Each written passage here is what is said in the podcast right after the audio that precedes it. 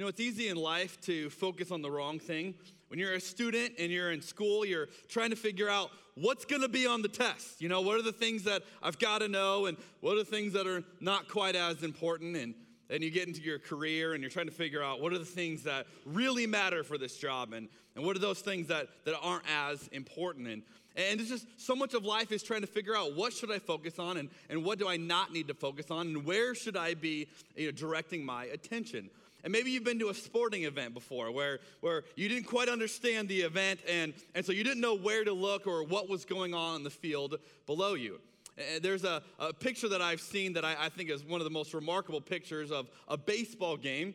And what had happened was this batter was up, and after a swing had, uh, had accidentally released the bat, the bat flew into the seats, and everyone reacted except for one person who wasn't paying attention. I want to show you this photo. This is an unbelievable photo. I'll give you a second to, to see what you're looking at. There's a boy right in the middle, not paying attention. You see everyone around the boy reacting, uh, you know, having the, the reaction you should have, and then you see the boy's dad, the hero of all heroes. One of the most epic dad moments of all time. Throws his arm out there, takes one for the team, and saves his son's face for the rest of his life. Now, you might be going, why is everyone else reacting? And it looks like the son just went, What? You know, like, what's going on? If you look closely, what's he holding? It's a cell phone. Let it be a warning to all of you who walk and do anything else with your cell phone. Do not have a cell phone at a baseball game. But I, I, I saw this photo and I, I just was in awe of it. There's so much happening all around this one picture. And this boy, it just looks like he's completely oblivious to it. And he probably never even saw it because all he saw was the back of his dad's arm. I mean, it's like, how do you miss a moment like that? And, and how many of us are going through life like this? Going, wait, what should I be looking at? What's going on around me? What, what's the thing that, I, that really deserves my attention? Well, we're going to begin a series today called Grounded, where we're going to look at uh, where, do we, where do we direct our eyes? And, and, and in particular, when it comes to God, what should we be focus on. And so I want to welcome you. I'm so glad you're here. Uh, my name is Jeremy. I'm the lead pastor here. And whether you're watching online or listening online or a, a podcast or with us at one of our campuses, we are so thrilled that you're a part of it. And we're going to dive into a question uh, for the next couple months uh, that is a question all of us ask. And even if you would say, hey, I'm not really familiar with God, I'm not really familiar with the whole Jesus thing or the Bible thing or the church thing, um, you have asked this question in one way or another. And even if you've been following Jesus as long as you can remember, you still ask the same question. And the question is simple, but it's profound Where is God? Now, we ask this question when things are good, and we go, hey, is, is God a part of this too? Or am I, am I doing this on my own? Or how, how is this happening? We also ask this question when things are bad. When, you have that gap, when you have that, that distance, and you go, well, where is God? And people throughout history have asked this question. And people have asked this in some pretty profound ways. One survivor of the Holocaust, named Elie Wiesel, famously uh, re- reflected back on the horrors that he had seen. And he asked the question this way For God's sake, where is God? Can imagine what he saw? The horrors of the Holocaust, of World War II. And, and he goes, I, I don't see God. I don't know where God is. And many people thought either God is dead, or God doesn't care, or God is somewhere else. How could this happen? And so we begin to wonder yeah, where is God? What, what, what, kind of a theology should we have as we place God somewhere? The author, Diana Butler Bass, says it like this When it comes to Christian theology, distance has been God's default location. Yeah, we don't know where he is, but he's not here. He's out there. He's far away. He's somewhere else. And so we may not know exactly, precisely where to locate God, but we have a pretty good idea he's far away. And I want to challenge that idea for the next couple months and go, what if God were closer than we thought? What if God were, were here, even in the dark moments, even in the painful moments, even in the moments that it may not seem like it? What if God were with us? How, how would this change the way we lived? Now, we're going to base this, this series that we're going to explore uh, on uh, an argument that Paul made in the book of Colossians. This comes from Colossians chapter 1. Paul writes this, but you need to remain well established and rooted. You could say grounded. You need to have, have a foundation in faith and not shift away from the hope given in the good news that you heard. This message has been preached throughout all creation under heaven. Notice Paul's argument here that you can be established and grounded in your faith when you realize the good news has been revealed throughout all of creation. This is what we mean by grounded. I'm not referring to, you know, your middle school years with your parents. You know, that's a different type of grounding. This kind of grounded is when you say, you know what, I'm not swayed by what's going on in my life. I don't, you know, go back and forth between radical ideas about God because I have been grounded in the good news that all of creation has revealed to me. And yet, so often, we don't look at creation to see God. We don't expect God to show up there because God is somewhere else. And so, we're going to spend this series going, how do we find God in His creation? How do we learn to see God better as we study creation. So if you've got a journal, I want to encourage you to get that out. And we're going to be in week one. And, and this journal is going to last you the whole series. And so if you've got one of these, I encourage you to bring it back with you and take notes in it each week of, of ideas that we're wrestling through and passages to consider. And, and again, this is a tool for you in your own study throughout the week as you're diving in deeper and you're studying with, with God. And, and uh, uh if you're in a life group, we, we encourage you to be, you can bring this to life group and ask questions there and, and be a part of that as well. If you brought a Bible with you, we're going to be in Hebrews chapter 1, Hebrews in the New Testament. So if you've got a physical analog Bible with you, I encourage you to get that out. Get your spot there in Hebrews. If you've got a Bible app on a phone, I encourage you to get that out and get ready to, to go there with us as well. Now, because of the nature of this series, we're going to explore some ideas uh, that you may have never thought of before of, of, of, how to see God in creation. And, and so, we're going to give you guys uh, an ability to ask some questions to make this less of a monologue and more of a dialogue. And so, we're, we're going to use a tool um, that we're going to invite you to ask questions, and then I'm going to follow up with some of these questions midweek. So here's the way we're going to do this. Uh, there is a website called Slido. Uh, so you can write this down or take a picture of this or whatever. Uh, Slido with a period right in the middle. You go to this website, it's not an app, you don't have to download anything. You can do it on your mobile phone, you can do it on a computer. You go to that, it's gonna ask you for an event code. It's all you gotta do, and you're just gonna write the word grounded when you get there. It will pull up then a series of, uh, of a conversation that you can enter into with us, where you can ask questions right now as you listen to this, you could ask a question of, hey, how does this you know, work or what's going on or whatever you want to explore deeper with us.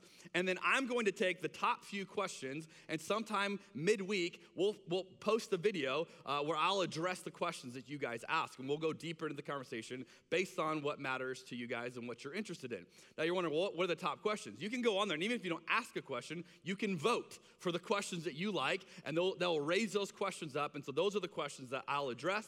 So if there's a question on there that you like, I encourage you to go on, vote for it. You can do this all weekend, uh, and then sometime midweek we will uh, respond to these, post it on all of our different social media, and you can look for it there, and we'll get into it together. Now, with any new idea we try, if this is a great idea, it's probably something we'll do again. If it's a bad idea, we'll act like we never did it. Okay, so that's the way this is going to work, but we're going to try. Uh, we've already got some good questions so far, so we'll see where we go with that, and, uh, I'm looking forward to doing that with you guys midweek. Well, today we're going to address the first topic. We're going to look at the sky. Okay, how do, how do we understand more about Jesus and God through understanding the sky in, in his creation? Now, that might feel a little bit weird. We're in a series called Grounded, and week one begins with the sky, and you may be going, hey, it's like you're inviting me to a baseball game and asking me to look down at a phone. You know, it might seem a little bit strange to you, but hang with me. Uh, we're going to explore all types of creation so that we are grounded deeper in our faith. Now, due to the nature of this, we're going to do things a little bit different. Uh, we're ask, adding the questions to it. I'm also going to add a poem each week, which is not something I normally do if you're new with us, but I thought, due to the nature of this, let's get our imaginations going. And so each week I'll begin with a poem. Uh, today's poem is called Parade of Clouds uh, by Margaret Dorsey. Here's what she writes As I lie on my back, gazing up at the sky, I see two fleecy lambs bounding by. And all of a sudden, what do I see? Why, a big polar bear glaring down at me. Now there is a dragon breathing white fire and is replaced in a poof by a monkey swinging in a tire. The parade continues with the ship floating on a white sea. Then there's an elephant waving its trunk at me. Watching the clouds is so much fun. They are whatever you want to see. All that is needed is to let your imagination run free. Let's pray together. God, we ask that you would help us to find you in the sky. As we explore your creation today, would you reveal yourself to us? Would you ground us in you so that we can walk away from this time knowing you, experiencing you on a deeper level as we learn to see you in a new way? We pray this in Jesus' name. Amen. Well, if you're writing things down, here's a premise I'd like to begin with as, as we explore how does this part of creation, the sky, reveal uh, God to us. Here's the, the thing to write down that your view of the sky shapes your expectations of God. Okay, your view of the sky shapes your expectations of God. Now, you might be going, What do you mean, my view of the sky? I don't have a view of the sky. Well, you do, and there have been a variety of views of the sky uh, throughout history, and your view of the sky is shaping your expectations of God, whether or not you have ever connected these dots. Now, if you were to ask the question, Where does God live? What would you say? What, what kind of a response would you have? Now, ironically, you can ask this question to kids, and kids know the answer. They'll give you two different answers, and I've asked this enough to know. The first answer kids will give you is God lives in my heart, which is a great answer. Yes, He does. Uh, so God lives in my heart. Anywhere else God lives? Well, He lives in heaven. Okay, that's the other answer you might get. Well, then you ask a follow up question Where is heaven? Um, they'll usually point up. It's like up there somewhere, right?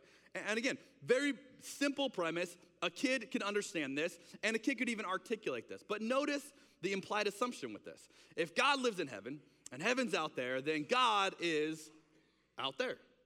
Now, this means that, that God might be, you know, unreachable to us. We, we, we can't get to him. He's too far away.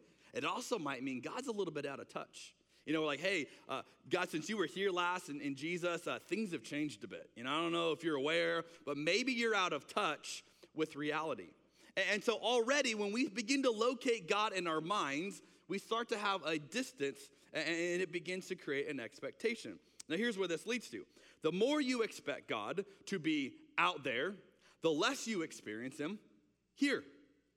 So if in your mind you are thinking, God is out there, He lives up in heaven, He's somewhere far away, you are going to experience Him less here because you're not looking for Him. Your eyes aren't open to it. You're not expecting it. You would have to be surprised by Him for it to happen because it's not something you are looking for. You're engaging. But if you change your view of the sky, you change your view of God. There you go. Okay, what, what do you mean, view of the sky? Well, before satellites, before Google Earth, the ancient Hebrews had a very different understanding of the world. And so when you read throughout the Old Testament in particular, you have to realize you're reading a worldview that is very different than what most of us have today. And yet we often read it and we assume they believed everything the way we believe everything. But that's just not true. That in their ancient Hebrew mindset, uh, the world was a dome and the earth was flat. This was the, the predominant thinking. And so when you begin to understand how did they envision God, how did they envision creation, they, they viewed it very differently than us. Now I'm going to show you an illustration that scholars and theologians have put together that summarizes in, in a picture the way that the, a lot of the Old Testament portrays creation, right? And so I'm going to show you this. This is a little bit hard to see at first, so let me explain it. Now, you might think you're looking at the earth, uh, but this whole thing's not the earth. This is the earth right here.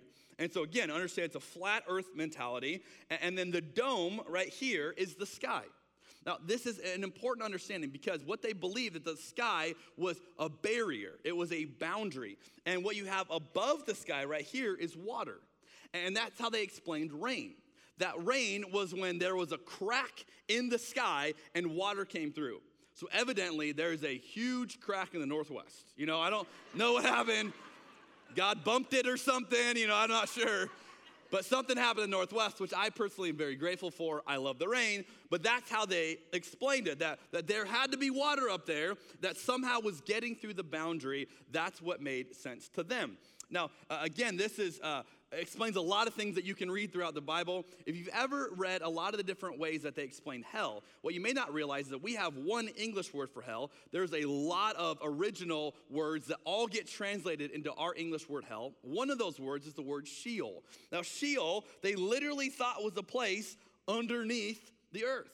And so, again, we take these and we create this whole metaphor of it. That's not how they envisioned it. They literally thought that was a place you could go that was directly under the earth. Now, when you have this picture in mind, this will help you make sense of much of the imagery in the Old Testament, because that's the ancient Hebrew understanding of creation. Now, I can show you this. I'm going to read to you Psalm 104, verses 5 through 9. And I want you to stare at this while you listen to Psalm 104 and you go, Oh, that's what they were explaining. That's what they're envisioning. Yet again, to us, this is not the view most of us have of the earth. Here's Psalm 104, verse 5. He set the earth on its foundations, it can never be moved. What does that mean? Well, the earth is flat, it's got to rest on top of something. And so there are foundations. If you've ever heard the term pillars of the earth, that was not a metaphor. They literally thought there were pillars holding the earth up. If the earth is flat, it's got to rest on something, it can't be floating. And so they had this idea of a foundation of the earth or the pillars of the earth. That's what's being referenced. It can never be moved. You covered it with the watery depths as with a garment.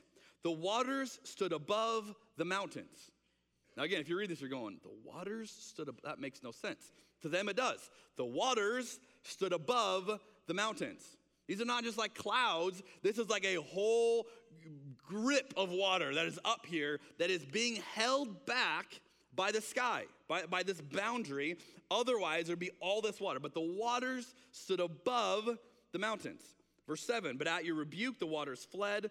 At the sound of your thunder, they took to flight. They flowed over the mountains. Again, understand, they flowed over the mountains. That's how he's explaining it. They went down into the valleys to the place you assigned for them. What's that? That's the great deep. That's where the water goes once God moves it from the top. That's the, the idea there. Notice this line You set a boundary they cannot cross, never again will they cover the earth. That's an explanation of the sky, that there is a boundary that the water cannot cross unless God allows it. This is the way they envisioned the sky, that the sky was a boundary to keep things in and to keep things out. And if you begin to understand the, the sky as a boundary, you begin to see how they envisioned creation, how they understood the sky.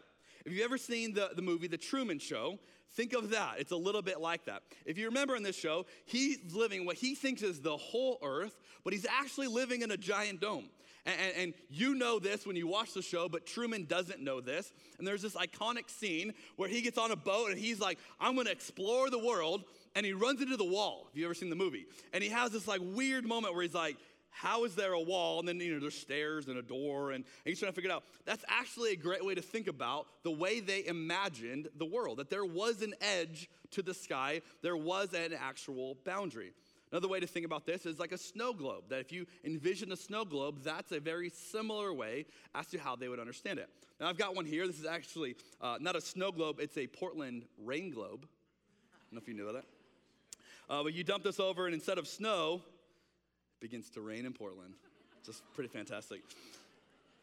Uh, so here's what I love about this. So imagine this. This is creation. It's got to rest on something. And so again, it's flat. Uh, so it rests on top of the pillars of the earth, the foundation. The, the sky is the dome, and nothing gets in or out beyond this barrier except what God allows. This is the way they envisioned it. And so you begin to go, okay, that is uh, how they interpreted it. That will help you make sense out of a lot of what you read in the Old Testament if you read it with this understanding, because that's what they were picturing. Now, if you have that view of creation, it starts to lead to some interesting behavior uh, because you begin to wonder, well, what's at the edge of this? Right? And, so let me show you this. There's an old wood engraving about a missionary, and it's uh, pretty interesting. This is uh, originally done on wood, but you have a, a, picture here. What this is depicting is the edge of the sky, the edge of the dome, where it touches, the, you know, the, the earth. Now, again, imagine if the sky is the barrier, what would happen if you could get beyond the barrier? This is what created all kinds of uh, imaginative, you know, adventures for them. And so here, what you have is you have all of creation. This is inside the dome. You have, you know, trees and the sun and all that. This is the sky. This is the boundary. But this is the point where they're envisioning where the boundary meets the earth. Now we're going to zoom in a little bit because what you have here is you have a guy breaking through the boundary. And so what he's having, he's, he's, halfway through, that's his head, that's his hand, and you can see him literally, he's crawling under the edge of this. Now, this captured their imaginations because this would be, you know, to experience something amazing. What's on the other side of the sky? What's on the other side of the boundary? Let me read something that was written about this wood engraving. It says, a naive missionary of the Middle Ages even tells us that in one of his voyages in search of the terrestrial paradise, he reached the horizon where the earth and the heavens met. Okay, this is this moment. The earth and the heavens met, the sky met. And he discovered there a certain point where they were not joined together. He found a, a hole. And where, by stooping his shoulders, he passed under the roof of the heavens. Now, this is not a naive missionary, this is a lying missionary, but he had a story to tell, right? And he's like, I've seen the other side. I, I, I crawled through it. And you can imagine them going, Tell us about it. What did you see? What was on the other side of the sky? And, and so this was something that they often thought about because of the way that they envisioned the sky. Now, at this point, you might be going, why does any of this matter? Why are we talking so much about an old understanding of the sky? Here's why it matters. If the earth is a dome, God doesn't live in it. This was their understanding. If the earth is a dome, God is not on this side of the dome. He's on the other side of the barrier. God is far away. There is an implied distance into God's location that was built into the Hebrew mindset that God was far away. They just knew that to be true because of their view of the sky. Now, again, once you know that, you can see this displayed throughout the Old Testament. Isaiah 66 says it like this This is what the Lord says Heaven is my throne, and the earth is my footstool. Now we take that today, we're like, oh, that's poetry. That's so good. That's literally how they envisioned creation. God lived in heaven and he put his feet on the earth. He didn't live on the earth, he just came down and he visited once or twice or propped his feet up on us. Now let's go back to our illustration. Where is God in this? Right there may not have realized that, right? He's not in here. God is up there, the heavens. God does not live inside the dome. They knew that intuitively, which then creates an implied distance with God because your view of the sky shapes your expectations of God. Now, some people like this. They like the idea that God is far away. And maybe you like that idea. Like, I can do whatever I want. God doesn't care. God's not involved. God's not up to date. I live my life the way I want to live it. And, and maybe we, we are happy with that. But maybe you've asked the question well, at what point can we meet God? At what point does that, does that barrier stop? Is it, is it the edge at some point? If I could find the edge like that missionary did, that then I could experience God? At what point does the sky meet us? Do we find God in the sky? I remember when I was a little kid, and one of the first uh, times I got to fly on an airplane, I remember I had a burning question What is on the other side of clouds? I don't know if you've ever asked this question before, but I clearly remember as a kid, this was my question. What's on the other side of the clouds? Because as a kid, I'd look up, and the furthest I could see would be clouds. And I always wondered, what, what's beyond the clouds? And so I couldn't articulate this, but essentially, I envisioned that clouds were the top of the dome. That something beyond the clouds would, would maybe be God or space. I don't know what I was expecting, but, but it was going to be incredible. I remember asking my parents, hey, guys, what's on the other side of clouds? And they couldn't answer it. I thought, they don't know. They've never seen it, you know? And I convinced myself that there's this great, you know, co- conspiracy, and I was going to discover it. So I remember uh, asking for the window seat on this flight. And, and so I get to, to be on the window, and I am so excited because I'm going to find out what's on the other side of clouds. And so we, we you know, get ready to take off. I'm like, Dad, are we going to go through the clouds today? And he's like, Yeah, probably. I'm like, oh, it's gonna happen. This, this is the day, you know, and I'm like so pumped. No one else understands why I'm so pumped. And so we get, you know, taken off and I can see the clouds coming. I'm like, oh, this is gonna be good. Then we get up into the clouds, it gets a little turbulent. I'm like, oh. I'm like, you know, literally holding my breath, like, this is the moment. Then we break through the clouds and I'm like, what? It's just more sky. And my dad's like, yeah, what were you expecting? Like, I, I don't know, God. I don't know, like something cooler than this. I was so confused because in my mind, that was the barrier. Now, I don't know about for you, but there's probably some barrier in your mind that if you get to that point, that's when you meet God. That's when you can break through. And we often wonder, what would it take for us to experience God like that?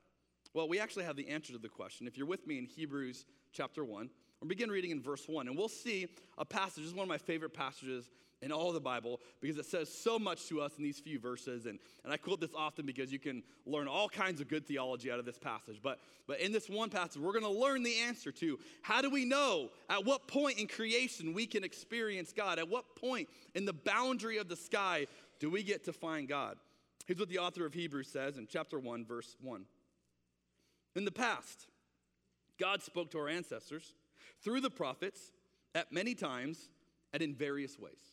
Now, if you like to notate, mark up in your Bible, I encourage you circle, highlight, underline the phrase various ways. Uh, and you'll see why in just a second. But that's an important phrase there, so notate that somehow. But, this is a big but, but in these last days, he has spoken to us by his Son, Jesus, whom he appointed heir of all things, and through whom also he made the universe. God's explaining how this works. Well, how, how, did all this come to be? Oh, Jesus made it. Now, if you know your Bible, you're going back to Genesis, you're going, wait a minute, wait a minute, time out, Pastor. Uh, that doesn't talk about Jesus in Genesis. That's God speaking into motion. You're right. Oh, God literally speaks creation into being. What does the New Testament refer to Jesus as? The Word of God. Here, the author of Hebrews is connecting these ideas, saying, yes, God spoke into creation. That was Jesus, that literally created the universe.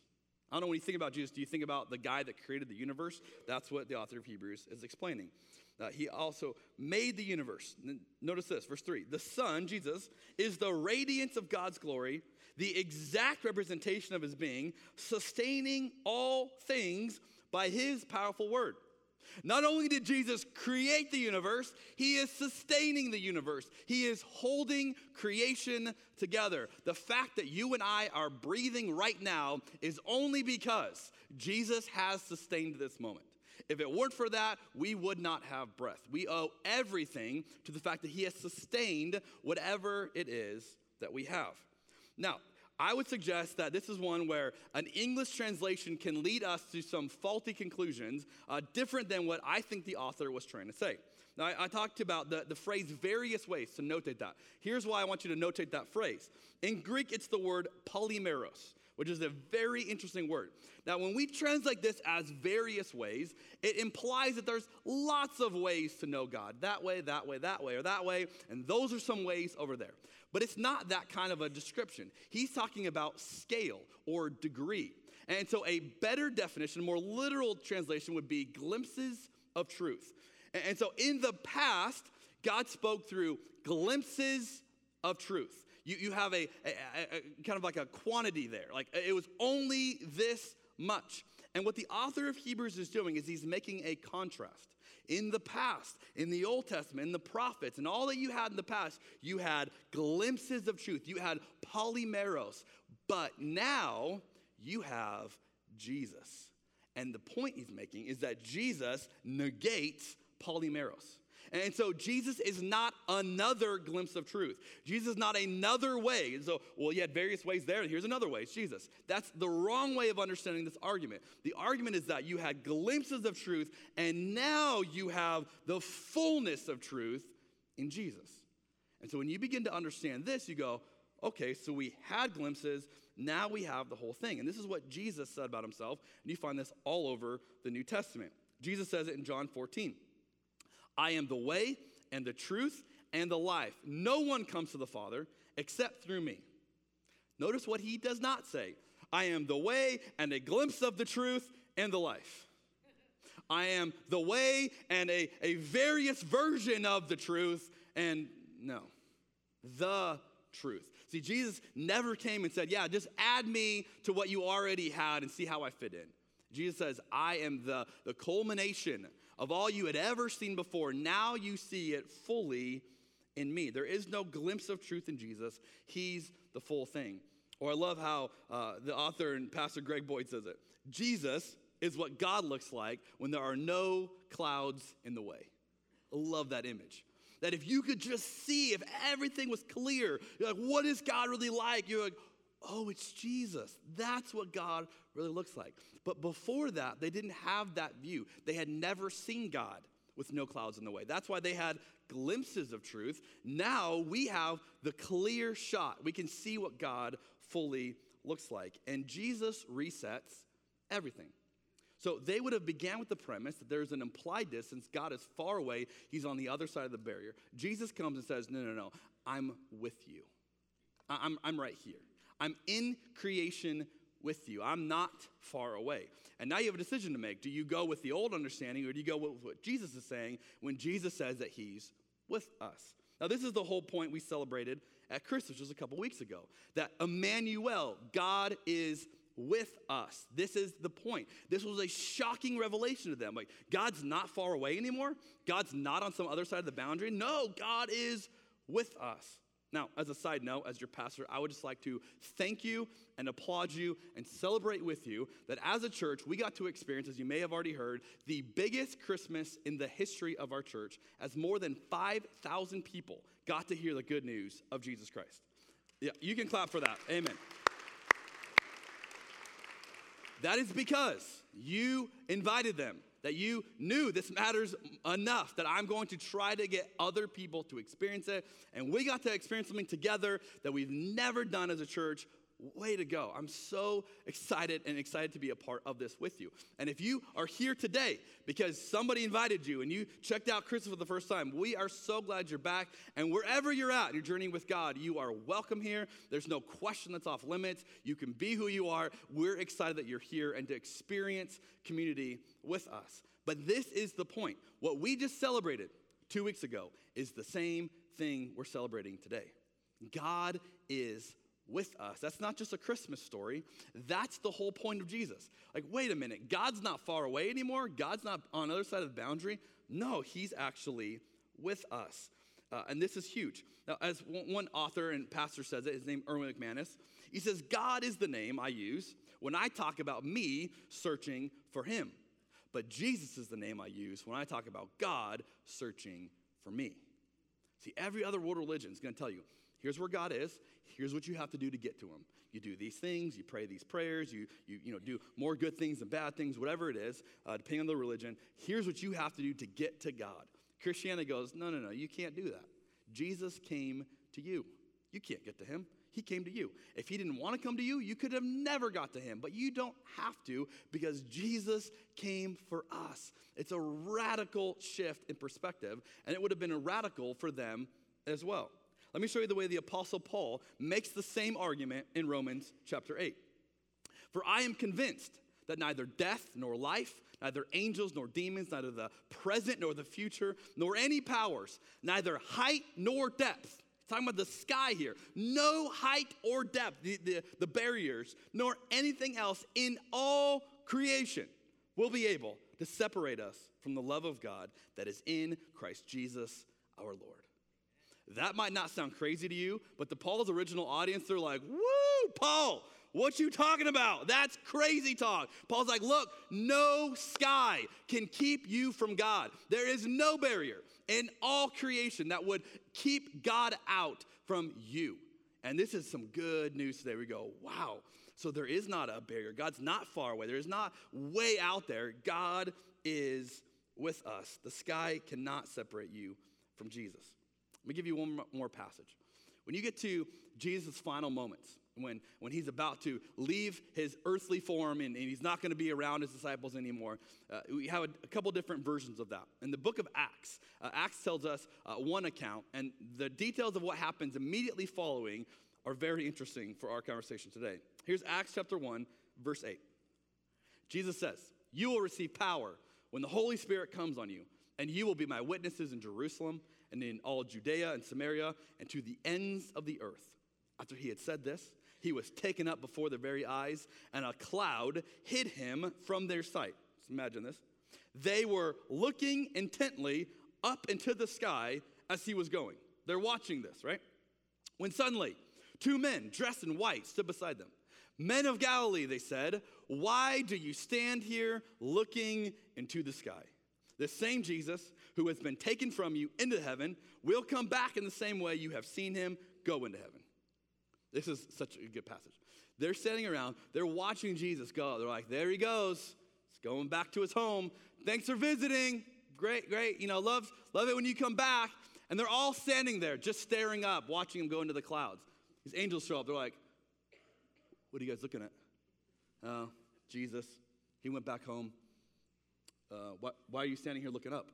Well, I just told you because God, he just went back home. You know, like, no, no you're, you're missing it. Um, that, that's not the way it works anymore. Yeah, no, he just went, that's where he lived. Now he was went back into the sky. The angels are going, What are you doing? Why are you looking up? You missed the point. He is with us. You read the next chapter in the book of Acts, guess what? The Holy Spirit is on everybody now. And it's like mayhem. They're like, wait a minute, God is now indwelling inside of all of us. It's a radical shift from what they were expecting. You see, instead of an implied distance, Jesus shows us a revealed nearness. They all operated that. Yeah, God is far away. There is an implied distance in creation. Jesus shows up because, like, nope, I'm here, and I'm going to tell you that I'm here, and you don't have to wonder whether or not I'm here anymore because I've already displayed that to you. And so the question that the angels asked is the same question we should be asking today. Why would you stand here looking up? Why would you stand there looking for God to be far away when He has revealed that He is with us, that He is near to us, that He is not far away? And this would have profound consequences if we were to live this way, if we were to shift our thinking in this way. See, if you thought God was near you, what would you do differently than if you thought He was far away? Would you pray different kinds of prayers? Would you risk more? Would you stick around in your marriage? Would you be more generous with your money? Would you be faithful in the small things? Would you have more hope in your situation right now? If you thought God was near you, why would you stand here looking up? You see, God is with us. We should act like it. Let's pray together. Jesus, would you show us as we look up into the sky that we don't need to expect you to be far away, but that you are in the sky. You are coming to us. That there is no barrier that could keep you from us. There is no implied distance, but instead an amazing, profound, revealed nearness that we can see you, we can experience you. And it should cause us to live radically different. If we knew you're not far away, but you are here, you are near, you are present with us. So, as your church, may we live like this is true. May we think like this is true. May we imagine and expect you to show up in each and every moment of our lives because you are not far away, but you are here. And may this good news change everything for us. We pray this in Jesus' name. And all God's people said, Amen.